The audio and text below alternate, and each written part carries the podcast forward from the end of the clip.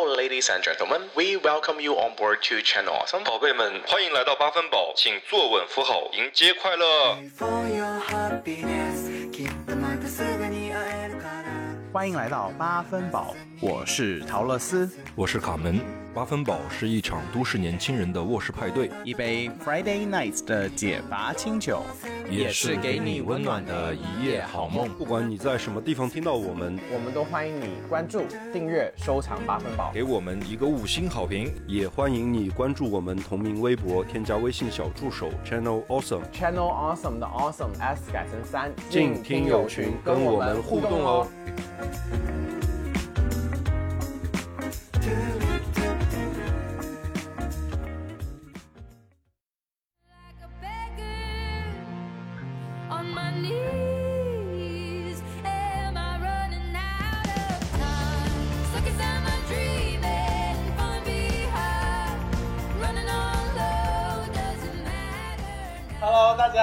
欢迎回到我们八分饱的快乐时光啦！这是今天我第二次进行这个开场哦。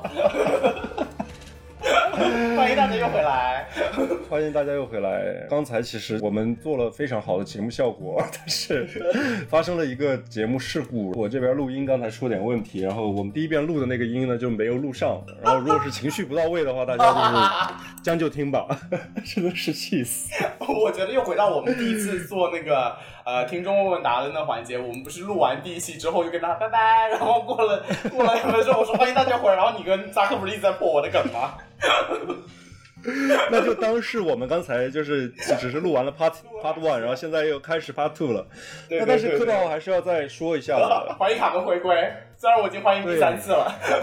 已经欢迎第三次了，真的是只能是说好事多磨吧。时隔两月多，然后本节目唯一指定大猛一正式回归。代班大猛一呢，因为他上期的那个节目效果还是不错的嘛，然后暂且就是刺花留牌子吧。上一期节目的评价就随着我们录这一期的次数，每次的激情就逐渐 下降。好话越说越少。你还记得我就是我们之前呢，其实是录过一次的，但那天晚上节目的内容，因为我们俩都 或者录到中途，主要是我吧，就是喝多了，然后后面就越来越越来越不着调。我那天也是压力太大了，我都没有在管节目流程对。他那天还在等最后一波面试的通知，然后我那天是大早上的，然后好久没有跟陶乐斯好好聊天了，然后就呃聊着聊着，我说哎呀。就是你你那边是晚上嘛？我说开瓶酒吧。我大早上我也开瓶酒，然后我跟陶乐斯从一开始从一开始摇晃着红酒杯，就是小喝两口，到后面喝到最后我们俩都是干 干干。对对着摄像头干，你说多可怕、啊！梦回二零二一真的是梦回二零二零二零二一的一些疯狂的夜晚。好了，我就是第三次的在正式的欢迎卡门回归了，因为他消失了很长的一段时间。好话我也说不出来多少，因为前两期已经消耗我太多了。我真的好话也说干，就哎欢迎你回来，欢迎你回来。好的，好的。虽然事隔这么久哈，但是节目的流程我还是没忘的。我们还是依旧来感谢一下我们的听众朋友。这几位朋友也是要好好感恩，我们已经第三次谢谢你们了。真的，我好话我估计都说不出来了。然后！流程先过哈，就是我首先来感谢一下 Hello 呃下划线 X H Q U 的这位听众朋友，然后他给我留言说，好喜欢陶乐斯在卡门缺席的节目里讲卡门的坏话，哈哈哈哈哈哈，说出了听众的心里话。呃，因为这条呢，这我是已经第三次回复了，其实是你不知道，但我已经说了第三次了。但是呃，一些核心的观点我还是再重复一下，就是第一，忘了，我不叫魏我叫楚雨荨。第二，你拽什么拽？第一呢，就是那个陶乐斯，呃，讲卡门的坏话呢，我都听了节目，呃，我觉得听众朋友你是会错意了。陶乐斯是那种就是打情骂俏型的，就是你看他虽然在表面上好像说了一些风言风语啊，实际上就是还是 就是因为他喜欢这个人嘛，他才会说出那些话来，是因为在意或者是一些爱而不得的那些那些情绪吧，可能影响他，所以。听众朋友也不用担心哈，就是没问题的。另外的话就是，憋不下去了。就上一轮的时候，上一轮的时候有提到说，就是啊、呃还是非常开心看到，即便是这么久没有回来，然后还能在这个评论里边能够看到我两个字哈，我的名字这两个字，然后呃还是非常的感恩的，感谢我们的听众朋友还记得我啊，这两年多的节目没有白做。对，就是没有白宠你们，好了，我来点评一下刚刚卡门这段答谢的感言，就是我还是不得不不用吧，我们俩就在这已经开始回复起来了吗？你先给我讲，我现在不能回复了，就已经结束了 不行，end-，ending。不行，我只能说，我真的很佩服你的创造能力。你居然给我不按套路出牌，现编了一个新的回复，让我杀了一个措手不及。刚刚明明，每次都不重样的，我只能说卡门的创造能力真的强。这就叫内容创作者。我只能说，对于他刚刚说我非常爱他这段，我也不多予点评，我只能用一个字总结，这一个字就是呸。你看，大家听到了吗？他就是这样的，你知道吗？就是娇嗔，我天哪！我操！哎，刚刚就华妃那一套，你们都懂的。贱人就是矫情，一丈红去。好啦，我这边我要感谢的是两位小宝贝。第一位我要感谢的是小南，小南你好，我已经第三次感谢你了，希望我能按之前的套路发挥。我想感谢的小南，他在给我们留言，并且他是打赏了我们的节目。他说这一个月连续刷了四十多集的八分饱，真的是欢乐源泉，每天沉迷于陶乐斯的笑声和卡门美貌的想象。这句话我真的是百听不厌，虽然已经听到第三次了。刚才说是说对卡门美貌的想象是吗？对啊，哦，是卡门吗？还有沉迷于我的欢笑声。是美貌吗？不断重复关键词。我刚刚就是卡门说，现在这个世道真的是只能感叹我们改革开放了，然后冲破封建思想了。以前都是以小脚为美，现在我们整个贯穿节目也没有提卡门的五官长什么样，只提了他的脚有四十五码，然后非常的臭。大家都已经沉迷于想象他的美色，我只能说这是一个时代进步的一个象征。我们的听众朋友真的是慧眼识珠，就是我们就是酒香不怕巷子深，真的 就你的解谜能力和这个探案能力堪称一绝。你就顺着那股臭味找就能找得到了。你来了，如果你你不是深圳的，下飞机你就顺着那道臭味，你就能找到它。好了，我下一位要感谢的是最近有点小困，这位朋友给我们留言说，你知道恐龙为什么灭绝了吗？因为他的前肢太短，没办法为你鼓掌，所以他们难过死了，流泪。哎妈呀，我的情绪已经没这么高涨了。这个笑话让我说了三遍臭，已经变得真的是，嗯，绝了！就是你已经回你在那个评论里边也回复了，哈哈哈哈哈哈，我已绝了！经想过一次了。对，就是就是这样的一个反馈，感谢我们这位听众朋友。真的很好笑。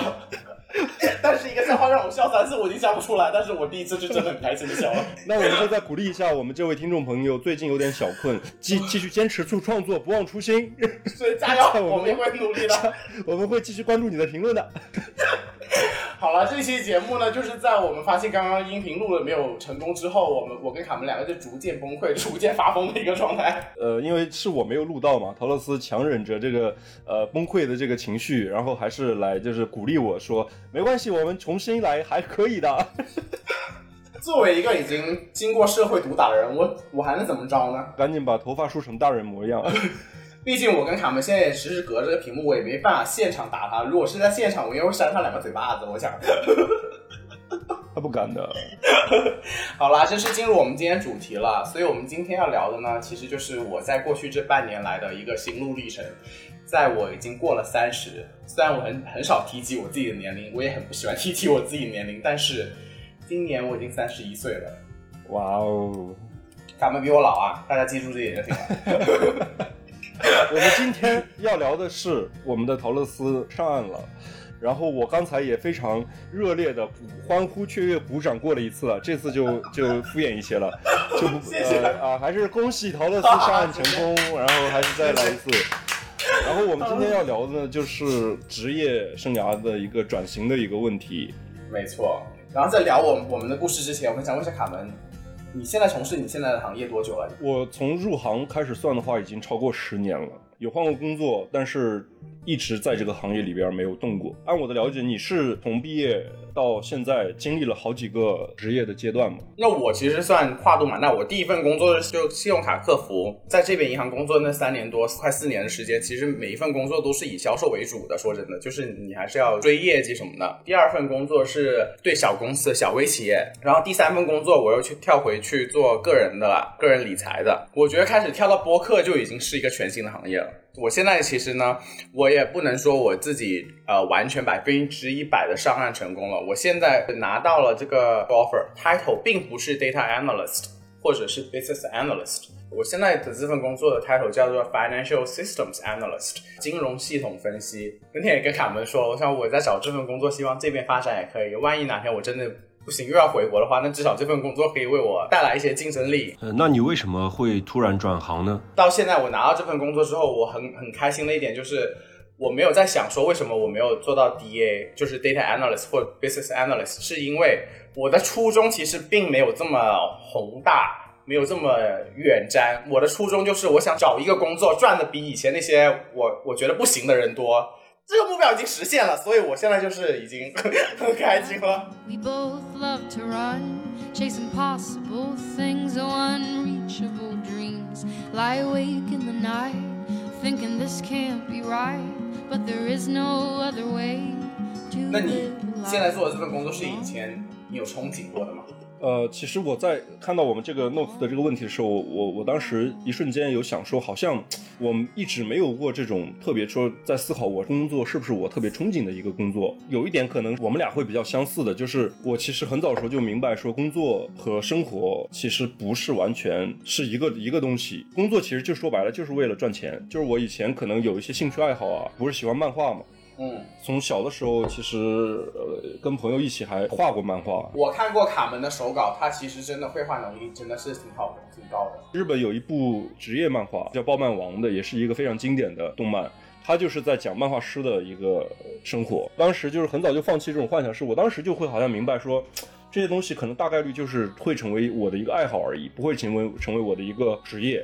因为他养不活自己嘛。我当时好像是知道的，这东西不会赚钱，而且就所有的行业其实要成功都不容易嘛。但是大部分的普通行业，你养活自己是是还是 OK 的。但是像有一些特殊行业，特别是像文艺工作者啊这一类的，它其实是你你要做到比较好，可以有一个比较好的嗯呃收入水平，还是比普通的行业要难很多的。你在工作职业这十年的期间，你有没有哪个瞬间你就说妈，老子我真的不想干了？就换第一份工作的时候，就当时我中间其实换过一份一次工作，对，最后的结果其实是说从同一个行业的某一家公司跳到另外一家公司，嗯但是当时在第一家公司离职的时候，是因为一个是因为当时觉得说发展的路径比较窄，另外也有其实也有跟当时的呃领导然后没有那么对付也有关系。当时辞职的时候其实是还还挺冲动的。属于激情犯案，然后当时其实这个行业的人都挺辛苦的。我身边有很多同事天天在我们耳边会讲说啊，真的不想干，老子一天都不想待了。有人天天这么说，但是那种就不会辞职他是。永远不会辞职的。我真的是那天就突然觉得说，当时还有一个非常大的原因，就是当时确实是年轻一些，因为你是，就是怎么了？好好说话，好好说话，不要。我当时二十五六岁哈，就是我觉得这，我跟你讲，就是年龄的心态、年龄焦虑也好，心态也好，这个东西大部分是社会给你的，外来外在的信息给你的，但。没有人说二十五和三十岁两个人说体力真的差多少，甚至三十岁的人更加的对行业的认知更清楚，对职业的技能更能掌握。但是实际上，这些外在的信息就是最影响你的。所以在二十五岁那时候，我觉得真的是，嗯，顾虑没有那么多。我不会，我当时的心态其实很好，我就觉得说，我不可能找不到工作。我当时裸辞了，我当时也是已经做了四年，其实也不是说只做了几个月或者怎么样就就就不想干了，而是已经做了好几年，然后。基本的判断还是有的，就是做了一个评估，然后当时，但是确实是很快的就把这个流程走完了。但是刚刚你说的有点我不是很认同，为什么你会觉得说裸辞这件事情会很不好呢？真的分阶段，就比如说我当时那个阶段，二十四五岁、二十五六岁的时候，你的成本是没有那么大的，然后而且就是大家对你找工作的那个预期也是那样。你在中间如果有太长的间歇期，而且你说不出来一个间歇期，大家也会问你说为什么，你做了什么。当然你也可以说我就是休息了。对三个月、五个月、半年嗯都可以。但是如果你说你休息了三年、五年，那大概率是会是个问题。因为我本人在国内只找过一次工作，然后嗯找到一次也找到了，所以我觉得我没办法过多的评价国内求职的那个路径是什么样子的。但我只能是说，如果你现在觉得你要 gap 一下，我是只是从很根本的、从人很主观的，我会支持你这一个呃这一个行为而已。但是你如果是真正还是要从现实的考虑了，我是这么想的。对，嗯，就刚才我们也在聊到这个憧憬这件事儿嘛，做的工作到底是不是你喜欢的，是不是你感兴趣的，或者甚至是不是你的兴趣所在？这个的话，其实我是确实是觉得是会影响工作状态的。一个人他在自己所感兴趣的行业或者感兴趣的内容的工作状态和你呃完全不感兴趣，嗯或者甚至都没有那么跟你的性格，因为嗯其实不同的工作跟不同的性格会有匹配度嘛。有的，有的，有的。求职的时候，或者在做会做很多性格的测试啊之类的，去看你的是否匹配。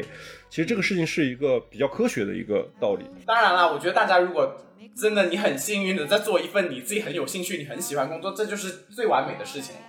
但是现实有一个 非常现实的一个考量，就是也许你还没有从事这个工作之前，你对他所有的想象，也许就只是你的想象。是的，是的，有一句老话不是也说过吗？就是你的兴趣一旦变成职业之后，你会发现你对这个事情的兴趣就会消磨殆尽。呃有一个行业其实现在比较新兴的叫电竞嘛，职业电竞选手现在是一个还是挺热门的一个职业，很多这种年轻人自己平时爱打游戏，可能打的也还不错。据我了解哈，因为我前段时间认识了一个这个职业电竞的一个，你怎么又来一个新的人啊？怎么上次有没有跟我说啊？是个女生，我跟你讲。在给我描述一下她的工作的这个状态时候，她就说，当然就是会比九九六搬砖的这种人相比的话，还是还是不太一样的，因为他们的工作更弹性一些，但是啊训练的时候也是一样的，从早到晚的训练。然后很多人都有一些职业病，就即便是很年轻，你看他们二十四五岁、二十五六岁，他们都有很多的职业病，就是什么呃关节呀、颈椎啊，腱炎啊什么的。当你要把它作为职业的时候，这个性质其实是不一样的。我发现卡门的大道理程度是随着内容录了多几次之后，就是大道理头头是道。妈呀，刚刚录的时候还有一些节目效果现在已经累了，完全不想节目效果输出输出输出，干货一堆丢出来就算了。听众朋友们，你知道吗？刚才因为我们在这这个问题上面，我们已经录了一趴了，然后我刚才已经是就这个问题做了一番言论了。那一番言论我其实用的是完全不同的一个论点和论据，但是我这次我又重新找了别的论点论据，又全部重新又说了一遍。然后陶乐斯一刚开始录的时候，他以为我又要说刚才一样的话，然后我已经准备好我刚刚的效果了，谁知道他刚才已经在走神了，你知道吗？我我准备的像我一个都用不上。你知道吗？这就是这是职业的，就是我作为一个职业的播客播客 UP 主，我要随时准备大量的素材。但是你说到这个，我有个很搞笑的故事分享，就是我们啊、疫情已经三年这个期节目的时候，不是请到了我当时还在我好朋友家玩泥沙他们家隔离吗？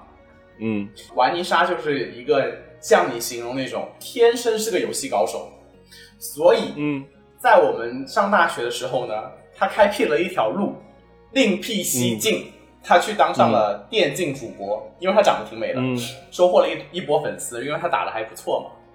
嗯。这时候她在游戏当游戏主播的时候，遇到了她现在的丈夫，遇到了她的老公，她的老公就开始给她刷礼物，打赏她，然后开始约宵夜，到现在结婚了。结婚了 我只能说，电竞主播还有一条出路，也是可能会为你带来一些桃花，没有很好笑，是不是？这个是这个是非常个例的，这个是非常个案的，不不要，我希望就是我们的听众不要说幻想，然后做电竞主播，然后会有什么桃花运。大部分的电竞主播因为都是些糙老爷们儿，女生还真的是有优势的。小林们现在开始苦练打游戏，那小林的出路是什么？你知道吗？做电竞主播的，他是有了有一条非常 非常模式化的道路，就是做伪娘。有几个大的电竞主播就是一个伪娘，但是他到后面甚至是已经开始做一些手术了。就是啊，他本身也是一个跨性别吧，很受大哥们的的关照老鹰大哥的关照。对，即便是知道他是男孩儿，但是确实因为新媒体行业，就是你隔着一个屏幕，你不会是有那种就是虚幻的，可以说是虚幻。他就是即便知道你是个男孩，但你就是在我眼前这么可爱，这么卡哇伊，又会撒娇，又会卖萌。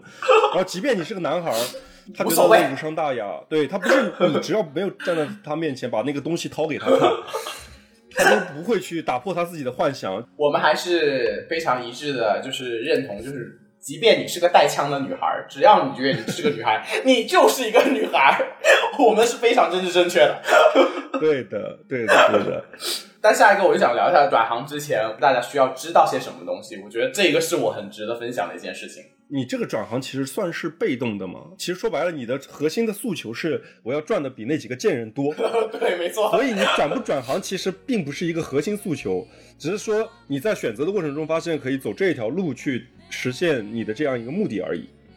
但是这也不得不说，还有一点就是因为刚刚我们在录录第一趴的时候，我就已经聊到我是一个目标会会定就是一个不能输的女人，只能做大不能服小的女人，就就是不能做妾室。这是第一点啦。第二点就是我是一个制定目标是很明确的，我不会定一些好高骛远的目标。我觉得有时候这个世界就是非常非常的神奇的。我翻了一下我的朋友圈，我在二零一八年的时候，当时这边有一个华人的一个机构，他们在发放一个学 Python 的一个课程，然后也是说做数据分析的。当时我根本就不知道 Python 是什么东西的时候，我当时突然有股热情，想翻去了解一下，我就注册了，然后发了个朋友圈。但是那会儿我就是单纯做了这个举动，再也没有再管后续，我也没去听过那个课。但殊不知，四年以后，我踏上了这条路。这个其实就感觉有点像命运中的冥冥注定的那种感觉一样。像刚刚卡门说，我算不算一个被动选择？我觉得 somehow 也可以算是吧，因为我是一个目标很明确的人，而且我觉得我可以说我自己是一个知道每时每刻都知道我自己在干什么，我需要干什么，或者是怎么样去做些什么东西去实现我目标的一个人。我的初衷就像卡门说的，就是想回来工作以后赚的比以前我看不起的那些人多。那经过我多方面了解，那我要第一步你那些看不起的人不会听我们节目吧？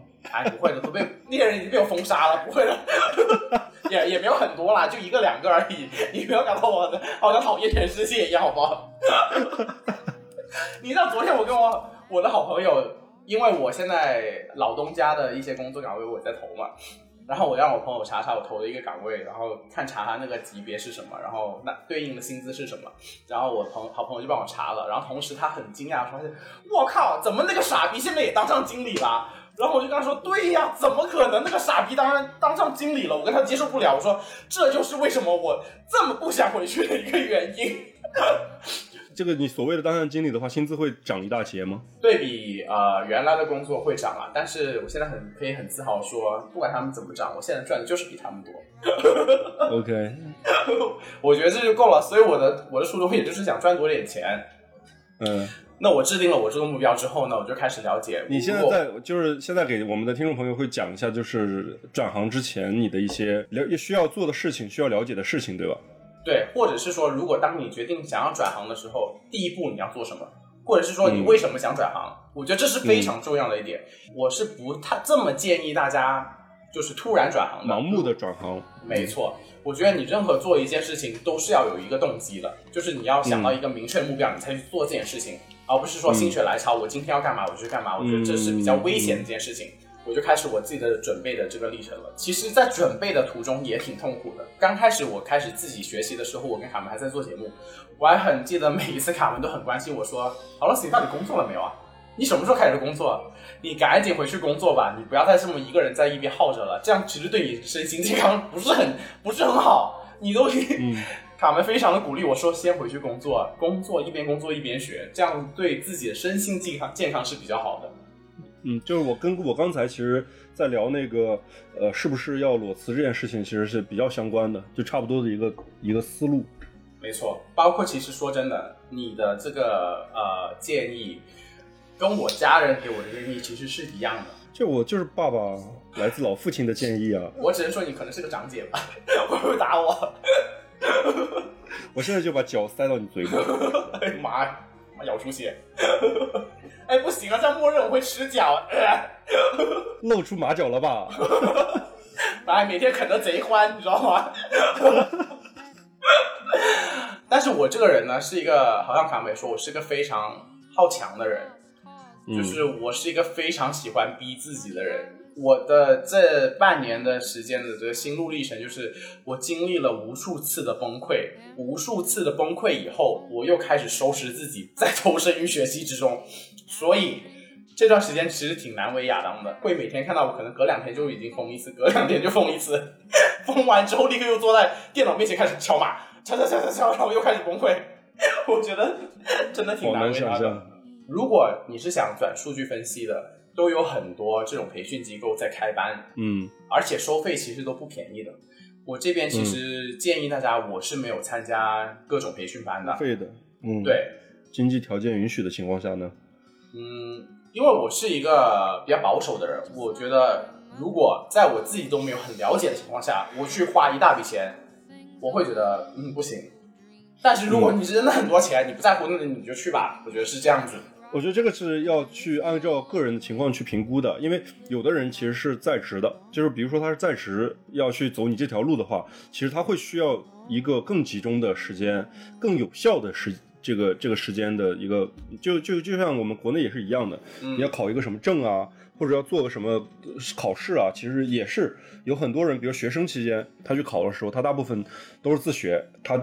有资有一些网上有，其实现在说白了，网上什么资源都有。你像找什么学习资料，包括你去找一些有经验的人去聊啊什么的，只要你拥有像陶乐斯一样的社交技巧和这种不畏艰险的，其实都是可以获取这些资源的。但是，呃就像我，其实我也有过这样的一个一些经历吧。我觉得，如果是你的时间精力非常有限，你老老实实去花点钱去，当然你在筛选机构的时候肯定是要谨慎的，但是你花钱去做这个事情可能会更集中一些。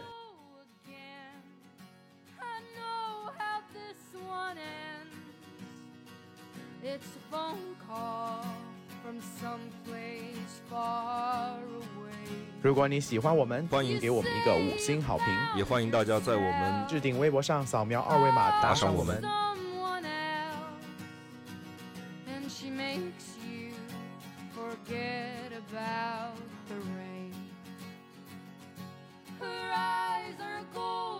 在报班之前，我会非常建议你找一些方法，去到一个网站叫做 Coursera，然后上面呢，有个是 Coursera 跟 Google。联合弄的一个证书，叫做 Google Data Analytics Professional Certificate。我当时开始要转这行的时候呢，我只是大概估摸了一下对这行的一个初期的了解，其实我也不知道我自己对这行到底有没有兴趣，或者是说我的水平能到哪里。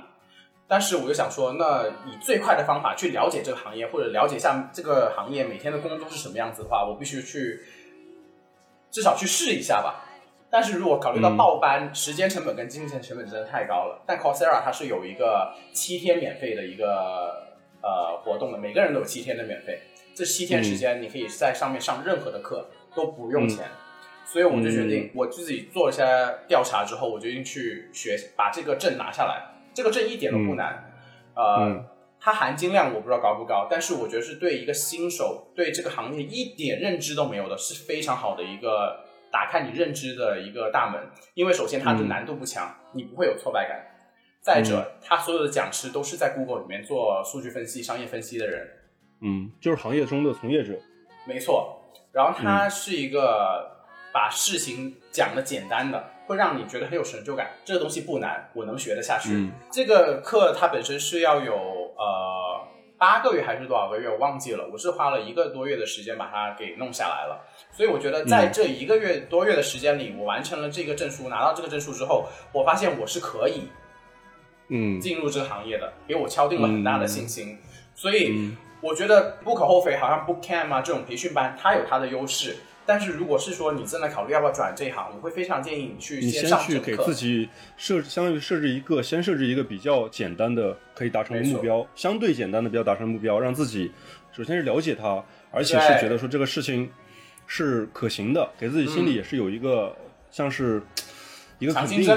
对对对对对。还有一点就是，你上完这个课，你会很深刻了解到你到底对这行有没有兴趣，这是非常重要的一点，也是。不然的话，你没有，嗯如果一点兴趣都没有的话，很难支撑你继续走下去的。其实，对，那其实你在这个过程中，这几个月的时间肯定是经历过很多个所谓的就是黑暗的这个状态嘛。无数的黑夜，对，你在这个状态下，在觉得说啊，在那一瞬间就不知道呃能不能坚持下去，或者是觉得不知道能不能成功，看不到出路的时候，你当时的一个心态是什么？我当时的心态就是我不能输，就是这是对我支撑你下去的就是说我一定要，就是你像连甄嬛最后都死心了，哎，她都去灵 甘露寺了吗，甘露寺，她当时都死心了，去甘露寺了。她被杀回来了吗？她杀回来不是因为她想杀回来，而是她不得不杀回来嘛。但是你想想你，你当时的话，其其实是有退路的，包括前公司啊也好，有些之前的一些朋友啊、老板啊，都有有给你伸出一些橄榄枝的。但你在那个时候的情况下，你还是觉得说自己一定要坚持要去做，然后你觉得你那时候你还是自己最核心的那个出发点在支撑你嘛？我就是一定要比那几个贱人赚的多。我觉得我这个人呢，有个性格上很不好的一点，就是我是一个非常极端的人。其实，我是一个会把自己逼死的人，但 somehow 呢，我又会很享受把自己逼到绝境的这种状态的。我觉我知道这很不好，导致我很容易焦虑，然后焦虑的时间非常非常多。但是我在内心的深处，我又很喜欢这样的一个状态。我觉得人呐、就是要逼自己一把，就逼出来了。所以我是很病态的一个状态。我觉得我自己，这是第一点你。当时给自己打气都是用什么方式，或者给自己用什么方式去鼓励自己？其实就是很简单一点，这点又可以 apply 到我们刚开始做播客这一点。我在我自己的那个微博里面，其实有发过一一个一句话，就是当初我们一开始做这个节目的时候呢，其实外界的声音都是说你浪费时间，你很难出众的，你不要再搞这件事情，叭叭叭叭叭。嗯但是我很记得有天晚上，我就自己发了条微博说，我就是不相信为什么有些人可以，我不可以。啊，好感动，说我自己很想哭，你知道吗？嗯，就是我就我就觉得我不比他们差，为什么别人可以我不可以呢？我就是可以。虽然这个听起来很空，但是有点像精神病。然后到了我在学这件事情，在无数个崩溃的时候，我还是跟自己这么说：那些人可以，我也可以的。虽然在崩溃的时候，我也会看到别人失败的经历，但是在嗯失败完那一刻，我会有个很清晰的声音告诉我：不要作妖了，放下所有东西，继续回到电脑面前，继续敲，继续练，把逻辑练起来。要不是你不会成功的。但我我想问你一个问题啊，就是，嗯，当然我觉得这个状态是是挺好的，就是在你每个人其实，在职业中，包括在学业中，其实都会有很难熬的那个阶段，包括是自己想要突破，或者是自己想要达成某一个目标，一定有一段时间是那种难走的路的那个阶段。黑暗的时期，对，然后每个人在面对这个时间的时候，他自己的，其实我觉得我现在听听完你的这个故事，听完你的这个讲述，我觉得你自己核心的一个性格起了一个很关键的作用，比较要强的性格也好，然后有一个不服输的这样一个性格也好，或者是生活状态也好，是起了一个非常其实还是挺决定的一个、一个因素。但实际上每个人的性格其实还是不太一样的，有人确实会懦弱一点的，有人确实会觉得说自己给想得开一点，有有的不一定懦嗯懦弱啊，他可能会想得开一点。没错。但是其实大部分人的就是生活呢，依然会继续，其实还是会不断的继续、继续、继续。这时候其实会需要你也要同时你。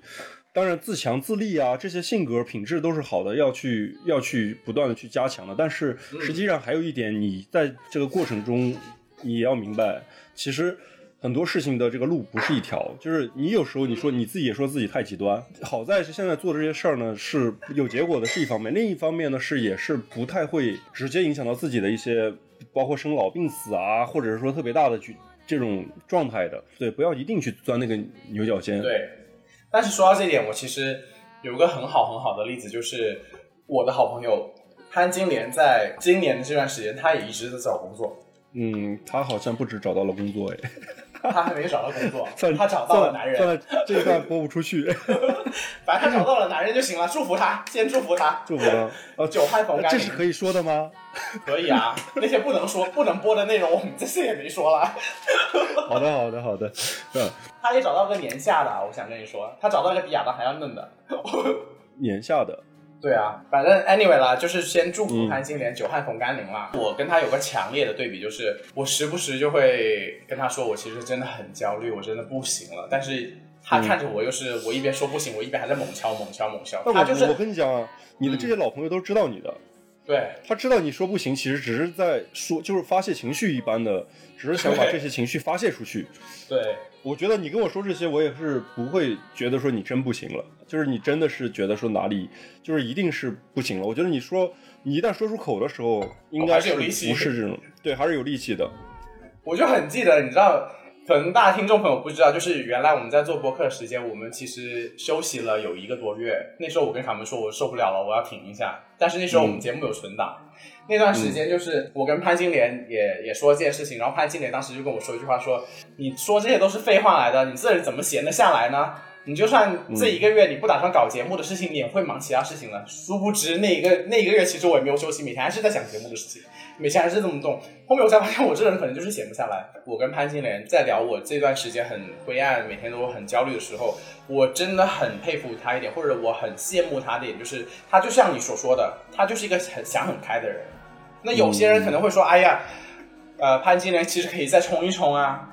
但是我觉得年纪越大，就到我现在年纪这个年纪阶段，我会觉得不是一定要拼的人，他才是成功的人，他才是好人啊。我觉得。能跟自己相处的很好的人，他就是一个很好的状态。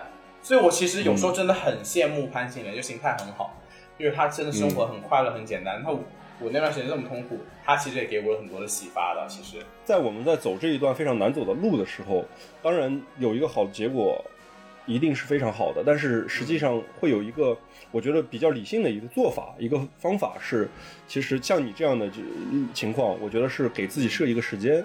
就比如说我啊，也是啊，我拼尽全力，我给自己设一个时间，在这个时间内我要完成这件事。如果说过这个时间我真的没有完成，那我也认了，就是我心态也能调整好，说马上调整思路再去到下一个状态。有一个朋友啊，其实我的一个同学，他就是有一个反面的例子，他就是在求职过程中呢，其实不是不是特别顺。我们在大学毕业的时候，他就遇到了一些问题，他的问题其实是。是一个，我觉得也没有那么共情，但是可能会多多少有些人会有的，在求职过程中是有点好高骛远，他就想特别想去某一些比较特别好的一些公司啊，或者之类行业去做，但是实际上从当时的他自己的自身情况来说还达不到，但他就在不断的尝试，不断的尝试，然后在这个过程中呢，时间成本浪费的太多了，时间成本，然后这个事情其实他他是比较夸张的，他甚至是在毕业之后两年多都没有。好好的去工作，找到一个比较很好好的工作，然后这个事情其实到最后就变成了，也是从量变到质变的一个结果，恶性循环。到了他后面，即便是想退而求其次，在找工作的时候更难了，也失去了竞争力了。其实对，也失去了竞争力，还是要有策略的来，这样才行。对对对对。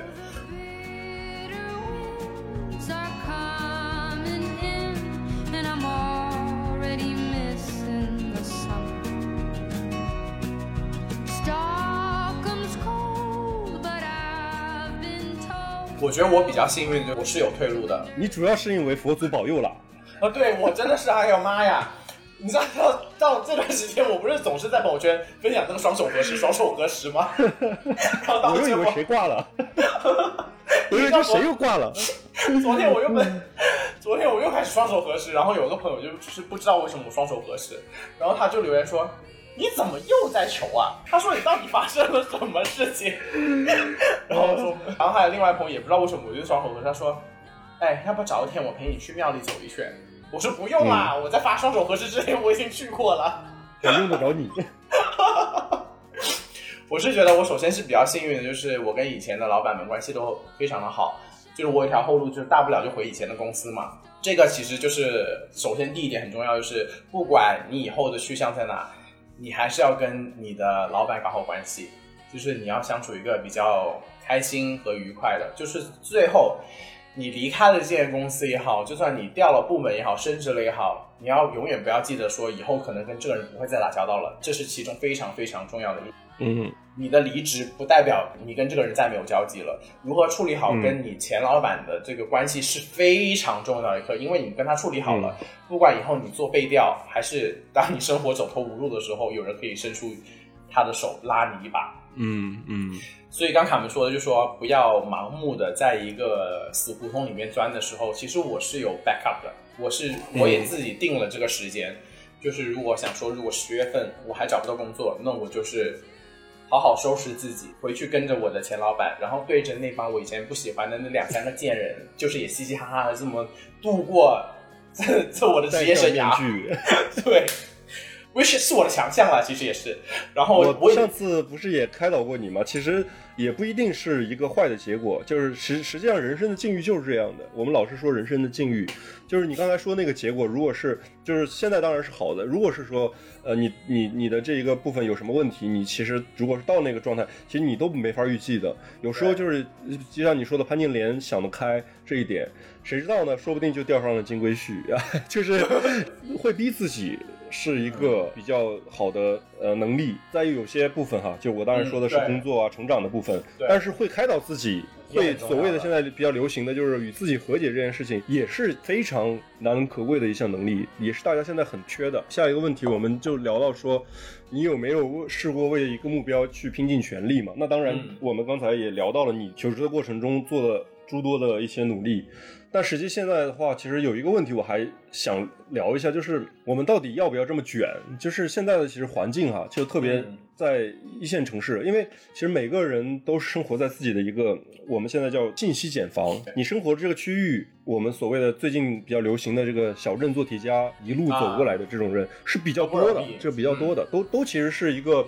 一路拼过来的，像我现在也是三十加的年纪嘛，然后其实大家都没有停，分两种哈，有一种人是特别努力，他不断在努力，不断进步，不不断在提高，还有一种人是，当然也他在努力，但是他又特别会表现，他就会制造焦虑，你知道吗？他啥都要会给朋友圈要去发一下，就这种人，我觉得这个我非常有深刻体会，就是嗯。我在面试的前一天，我在某社交软件红色的书本那个软软件上面说，呃，人跟人的差距就是在下班以后的两小时，然后开始说你就是下班以后是什么十五年、十几年前的毒鸡汤啊？对，然后那个人就说：“你下班只会刷剧，别人下班捧起了书本，打开了电脑，听起了抢座，嗯叭叭叭叭叭。嗯，然后我就当时很想举报他，你知道吗？我就是看太多，我说你他妈给我闭嘴！谁下班还想搞这些东西？我下班就想去看看剧，怎么样怎么样。然后我看到一个很让人开心的，就是我觉得这这种帖子如果放在前几年，大家可能说哦，对对对，我就是要加把劲，打打鸡血。开始疯狂转发，没错，但是下面的留言全都是骂他的，啊！我当时那刻觉得好棒，你知道吗？就是这样子，谁要干嘛还要这么卷啊？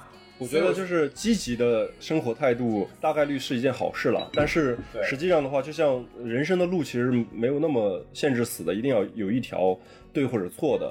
但我觉得卷或者不卷这件事儿，我后来自己也想过，就是你做这件事情到底是不是为了自己？嗯，就是为了自己说我是特别想要呃成就某一番事业也好，或者说做成某一件事情也好，这个出发点和你是因为我周围的人在卷。我一定要卷，我的朋友在卷，我要卷；家人在卷，我要卷；我的同学什么，就是外因和内因的这个出发点所造成的结果会不一样。突然想到一个事例，你来评价一下这件事情，我到底是不是一个很卷的人？我突然想到啊、在好几年前，我几个玩的好朋友，因为当时我在考一个证嘛，然后也是学的很辛苦，因为我很讨厌学习，但是我不得不考那个证，然后我就拉了个群，然后大家分享说最近大家工作怎么怎么样，然后我就设定了个目标，我就把这群名改成我们这是一个正能量的群，然后我就跟他们说，嗯我说不如我们就是每个星期大家来复一次盘。然后复盘就是说，大家这个星期做了哪些让自己进步的事情，分享一下正能量。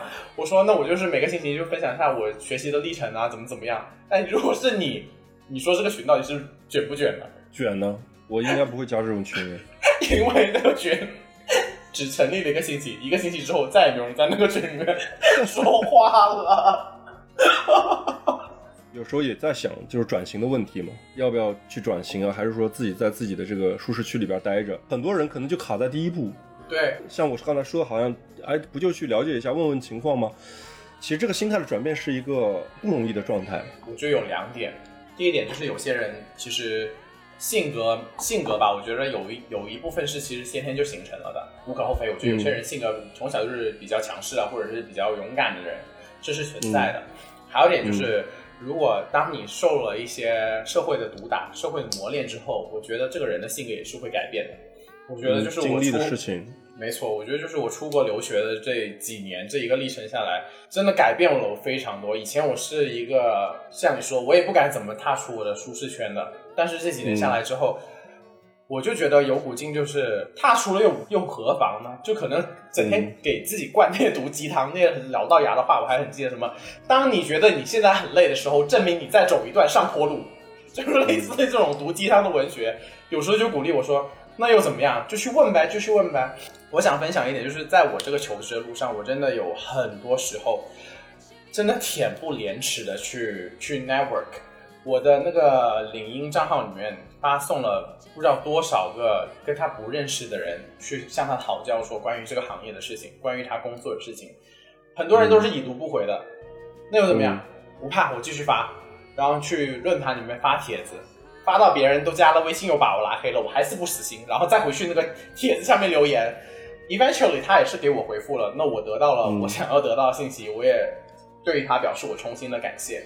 even 到了前天，我突然就是在其实就在刚刚，我又收到了一个这边公务员政政府单位的一个工作，他给我发了一个考试的内容，也是一个信息非常少的一个职位，搜遍全网。我只搜到了一个人是这个职位，而且这个人还是一个华人的女生，然后她是在加拿大首都的。那我就去他的领英给他发了站内信，他没有回复。那我想说不行，因为我其实也不是很经常打开我的领英的，不然那不行，只有一条路，我就开始搜他的 Instagram，好死不死被我找到了。我在 Instagram 也给他留了言，我不知道他会不会回复我，但是我是觉得我发出去了就有一线希望。所以这是，这可能也是生活逼着我没，就是一步一步踏出我的生活圈，呃，那舒适圈吧。我觉得，我觉得就是一定要去踏出这一步。对我做人的信奉的一个很高的一个标准，就是如果你去做这件事情是对你没有伤害的，那你就是可以去做，因为在没有伤害的情况下，你去做这件事情，它只会带来给你收益，或者是你得不到任何东西而已。就算你得不到任何东西，你也不亏。但是当你得到了一点点，那就是你的恩赐了。但是退回来，就是像卡门刚刚说，你到底卷不卷啊，什么之类的，就好像很多时候面对要半途而废或者是放弃的时候，我觉得这也不是一件很让人丢脸的事情。嗯，适时的放弃其实是一个很聪明的一一个选择。就像你不可能让你的沉没成本继续一直的累积、累积、累积，这样子必定就是走向一个失败的一个结果的了。做任何的事情的时候啊，就我们现在在聊的很多事情，其实跟职业啊、学业啊，或者是有一些明确目标的事情有关。然后在做这些事情的时候呢，如果是说你在过程中有困难，或者是有一些努力了、做了也迈不过去的坎，你要及时的去想到一件事情，那就是止损。就是对我这里可以分享一个我这半年期间一个很深刻的体会，就是在我想转型这个路上呢，其实它。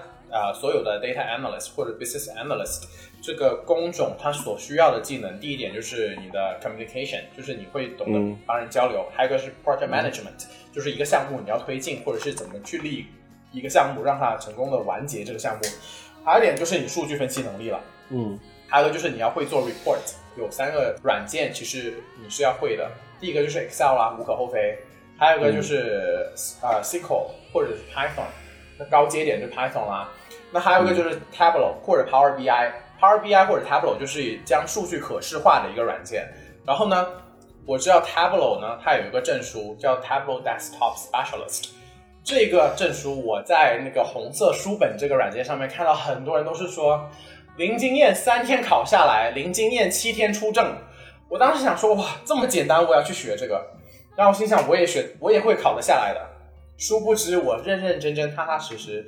学了一周，把该学的全部学完之后，我就去兴很兴奋的去考这个证，一百美金我报了，兴兴奋奋考出来，一一提交，最后他是七百五十分过，我是七百三十分，那等于我就错了多错了一道题，当时彻底崩溃，无法相信这个结果，嗯，以我不服输性格，立刻报了第二天再考一次，那一天晚上我他妈就不睡觉，通宵给我再磕一遍那个书。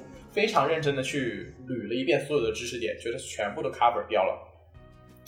第二天开开心心考试，一秒都没有犹豫，我觉得哇，都刷到了原题，所有知识点都 cover 到，一提交六百七十分。从第一天的沮丧到第二天，我已经我已经暴走了，你知道吗？我已经暴走，我怒了。但是我已经在这件事情上面花费太多的时间，而且我知道这个证你有，它是一件很好的事情，但是它说到底就是一个评判你会不会用这个软件的证而已。其实你有或不有，不影响你会用这个软件。嗯在时候我就果断的放弃了，我没有再继续考试，没有再花任何的时间在这个证上面，我就在我的简历写我会这个软件。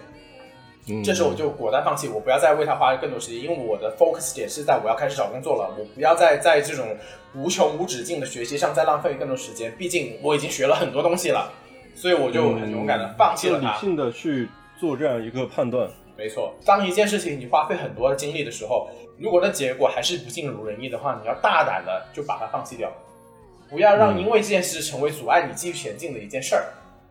嗯，就是而且你是在评估完之后说，我后面的的时间是有限的，我现在要把更多的时间去放在我要下面要准备的求职过程中了嘛。没错，如果你现在是经历在求职这个阶段，我建议就是你最终的目标是找到一个好工作。那说到底，你怎么找到一个好工作呢？第一，你要有 connection，你要有 network，可能有人内推你一下，拉你一把，这是一个很不错的一个途径。还有一点就是海投嘛，你至少要迈出那一步，把你的简历做漂亮，然后开始投简历。这其实才是你最终最重要的一步，而不是说你前期学了多少，不然那些很重要，但是那些不是决定你到底能不能上岸的那一步。嗯，You'll be my Graham and my Johnny too. No, I'm not asking much of you. Just sing, little darling, sing with me.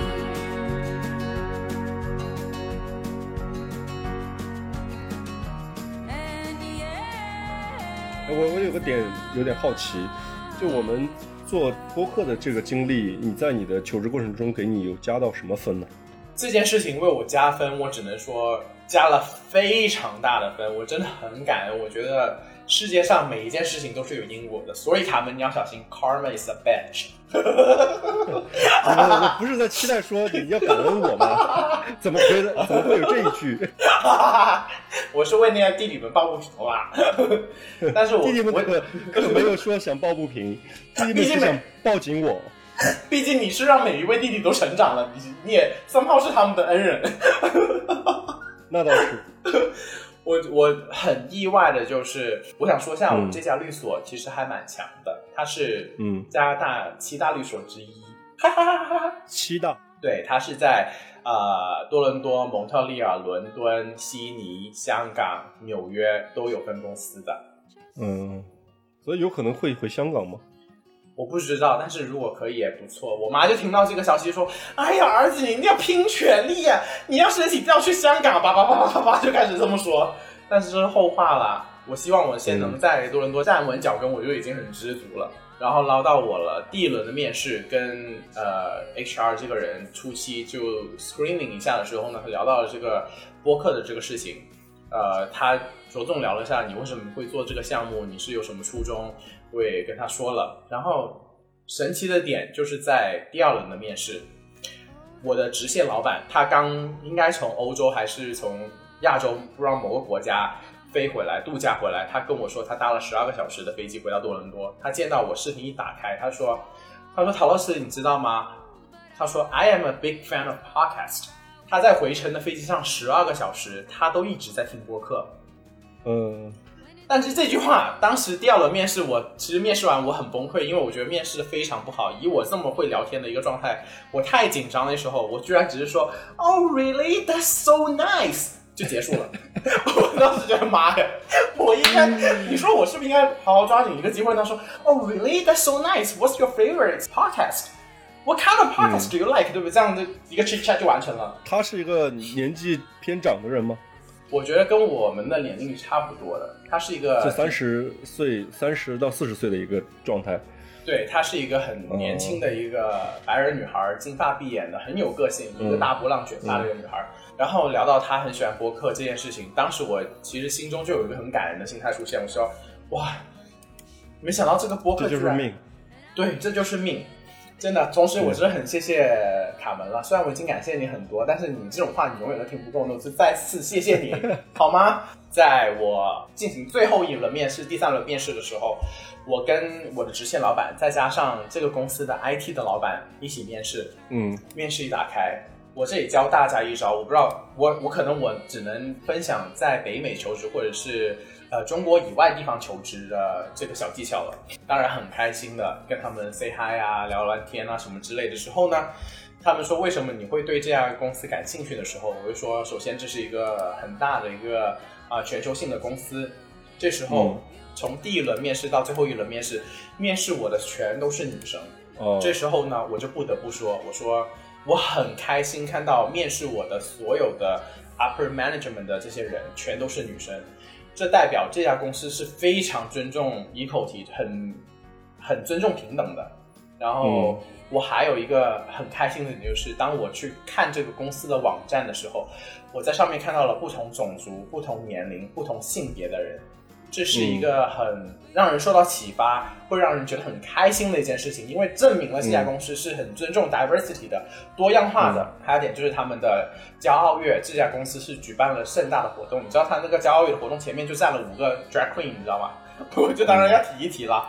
然后我就说这是，所以我会非常想想加入这间公司。我觉得这个点是可以大家运用到你在这边面试的。所以你是一个 super gay 的一个人一个人设进去的吗？没有，我不能，我 我也没有擦油。你当时就说你说下一次那个照片封面就是我，就是我现在很怕我吊起太高，我怕下一年那个骄傲月他们会指定我开始变装，你知道吗？我很担心这一点我怎么，感觉你有点期待呢？我真的，我其实是有点担心，其实已经选好套装了，对不对？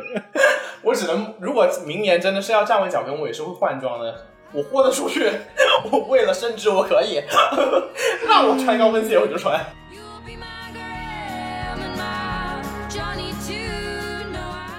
Anyway，这是我是觉得一个很，我觉得是很头巧的一个技能吧，就是你要嗯因为我觉得在外面的世界，大家都是很真知正确的，你无可厚非。不管你心中的信仰是怎么样，当你表达出这一点，我很明显的感觉到，当我说出了我很开心，所有面试我的全是女性的时候，那个 IT 部门的老板眼睛就开始放光了。我觉得嗯这是一个很值得分享的一件事情。然后这时候呢，就开始聊我的简历的历程了。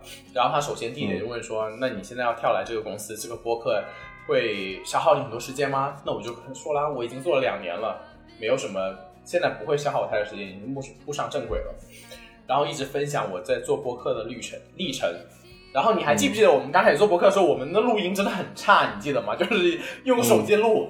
然后你记不记得有有一次我们两个去鲨鱼喝酒，然后我背了个书包，带了个调音台，然后去问那个 DJ。嗯，对，当时想说请教一下，对，这件事情我就分享出去了。我说，呃，当然是在面试的最尾声，就是已经差不多完成，在闲聊的时候，开始写哈打哈哈了，对我就开始分享了我这故事，当然也是有有原因的啦。目的性的，对的。然后我就跟他说了这件事情，然后他们就，我记得 IT 老板在最后的结尾，他给了我个非常高的评价，他说：“真的非常谢谢你愿意参加我们的面试陶乐斯，你的简历是一个不同于其他任何一个 typical 的一个简历，或者是一个 regular 的简历，一个非典型简历，没错，他说你的简历和你过往的经验真的非常的有趣，这让我在我们这段时间的招聘过程中给我带来了很大的开心。嗯我也非常的喜欢你，你过往这些经历造就了你，所以我他很他就说我真的很感谢你今天你来参加我面试，叭叭叭叭给我表扬了一大通。所以我觉得冥冥之中，我真的很感谢我做了这个播客。这个播客不、嗯不单只让我收获了我们这么多宝贝们，居然在我这次求职之中起到了这么这么关键的一个作用，这是我完全没有想到的。所以真的是冥冥中注定。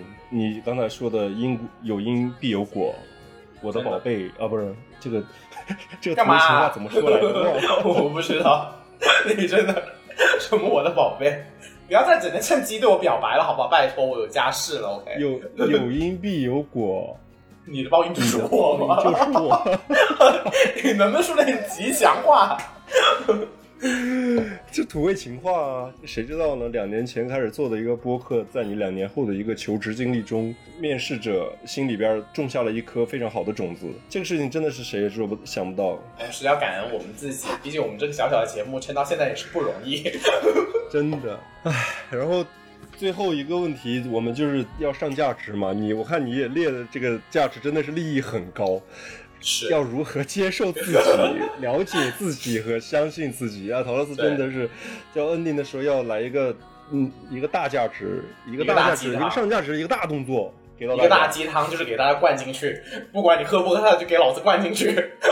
首先，我想分享的一个点就是，像我们刚刚说我做播客这件事情，就是其实很多事情冥冥之中，你现在做的事情可能你看不到一个结果，但是说不准。嗯它在你未来就可能会帮助你一把，所以这也是我自己在学习的过程中，因为我好像我其实熟悉我们的听众朋友也知道，我是一个非常非常目标导向型的人，有时候可能我真的很心急，我性子也很急，自己的卡门应该也完全了解到，我根本就是一个嗯超级急的人，我受不了那些磨磨唧唧的事情，所以我觉得有时候也要学着跟自己说，你不要太急了，就要接受这个有个过程。第二点，很大一部分心态跟可能你成长的环境有很大的因素。我的爸妈是一个非常传统的一个家庭，就是他们真的很爱我，也很支持我。但是我的妈妈就是担心的非常多。很简单一个例子，就是当我做呃星期五面试完，然后已经收到了说啊，你都通过所有面试，我们现在在做背调了。其实我觉得百分之九十九我应该可以拿到这个工作，我很开心跟他们分享了。嗯我妈第一个当然是恭喜我，然后紧接着她就说了一句话，她说。啊、面试的我都相信你没没问题的。这时候你要开始担心下你实实际工作中的上手能力了。然后，嗯但是我从小听过太多太多这样话了，因为作为一个成绩不好的人，这是在求学历程中，这就是你的一个原罪，因为你的成绩就是不好，然后会导致我很经常的心底内心最深处就是不相信自己有这个能力，但是我在开始工作的时候，慢慢发现其实我有一定的能力可以接受我自己发发现我自己其实能做好的事情，这时候我会开始发现到一件事情，就是你要适时的学会屏蔽外界的声音，这个声音嗯可能来自于你的很亲近的亲人，可能来自于你很好的朋友，但是他们嗯不是这么重要。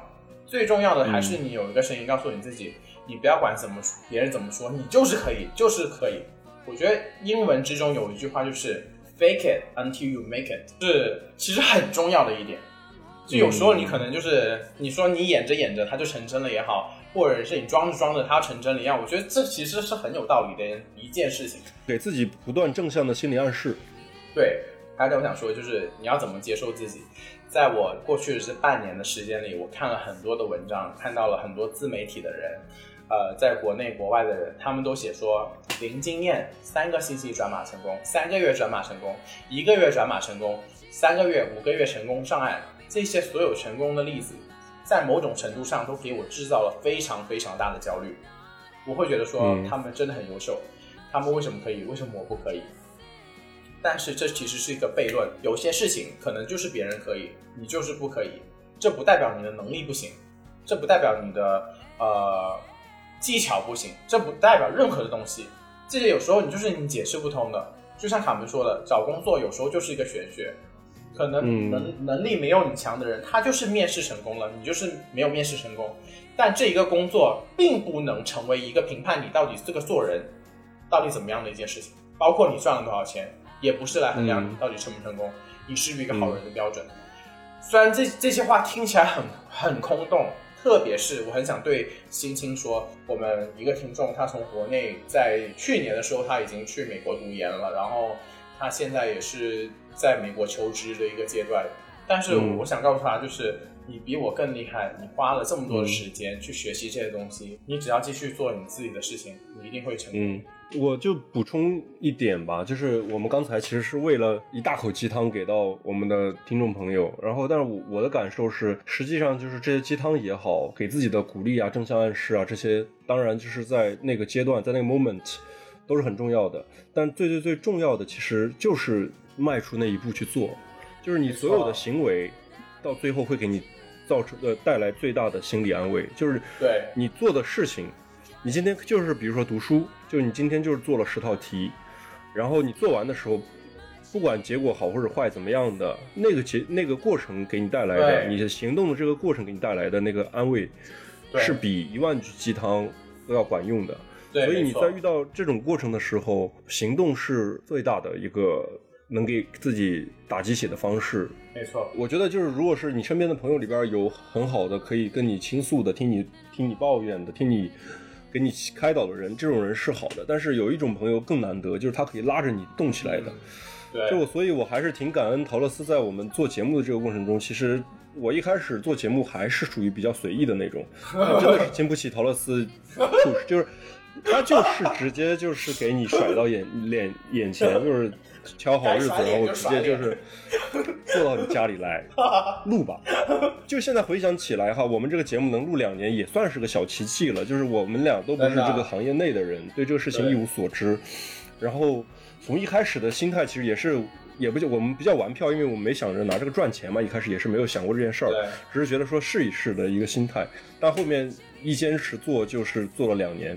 真的，其实这个事情就像你现在已经明确的给你的求职带来了一些正向的加成，给我的人生也好，给我们周围的人的人生也好，至于能带来什么，现在还不得而知。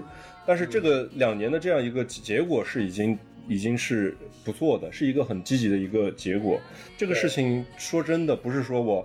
我们俩，我们俩在做节目过程中也有很累的时候。你要我们俩在沟通时间、敲节目啊、敲内容，更多的时候和人定来宾啊、敲时间啊、抽时间出来。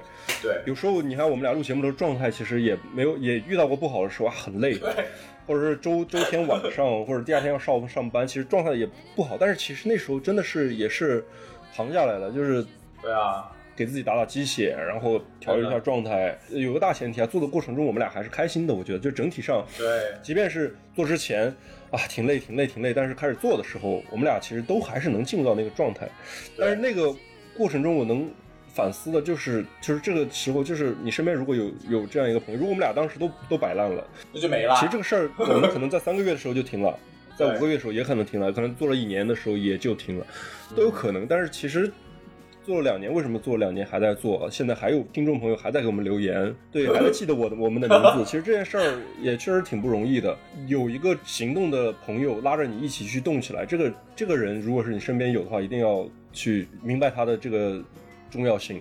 你就表扬我呗，你赶紧就是感谢我啊！怎么就是明白它的重要我不？是刚才第一 句话已经感谢你了吗？还要在总结时候再感谢你一次吗？你就值这么多了。我是觉得呢，我就是一个小太阳，就是为大家发光发热，照亮着大家。感恩，感恩啦，反正我们也会继续加油的。然后我们节目还是会尽我们最大能力做下去，因为这个节目真的是我的一个很好的一个宝藏，是我的一个福分。这时候也要感谢一下我们的听众朋友。也是啊，真的真的真的，没有你们的留言，真的也走不下去了。说真的，真 的不是你要说，你要说，在无数个就是想要放弃的夜晚，一看到我们听众朋友的留言，一看到他们在群里边的欢呼，然后就是给自己强加了一把火，一定要坚持做下去。毕竟我也很怕我们在做那个听众问答，然后又是没有人什么人问题，然后都都是自己自己偷偷的，呃自己给自己写问题。对夹带私货啥的。谢谢大家今天的收听，我希望呃，如果你现在是在人生比较迷茫的时期，不要担心，因为秋天跟我说了一句话，在我很焦虑、很灰暗的时候，他说：“如果你现在我们今天真的是就是含鸡汤量非常高，已经超标了，大家飘零超标这期，飘零这一期比较高，大家听完之后做做有氧啊，就是代谢一下，记得。就是我在特别焦虑的时候，秋天跟我说了一句话，就是如果你现在觉得你是最黑暗的时候，那就证明你的光明已经快到了。殊不知就是这样子的，不要放弃，不要放弃，不要放弃，有一定的目标，就是迈出第一步，好好的走它，走它，走它，走它，告诉自己可以，就是鸡血给它打下去，你就会走出来的啦。嗯，你现在的状态，我觉得进入任何一个这个微商团队，马上就可以做到那个 就是等级很高的那种。可能干了一年就抓起来了。好了，我们的节目宗旨还是感恩陪伴了。对，然后借着这这一期节目呢，然后也借着陶乐斯的这个好消息，然后我们后面的节目也会日常的去更新，希望可以给到大家呃更多好的内容吧。嗯，也辛苦卡门了，明天要上班，今天已经录到了一点半了。是的，现在我该洗洗睡了，然后陶乐斯继续兴奋吧。好吧，那祝大家晚安啦，拜祝大家。晚安，拜拜。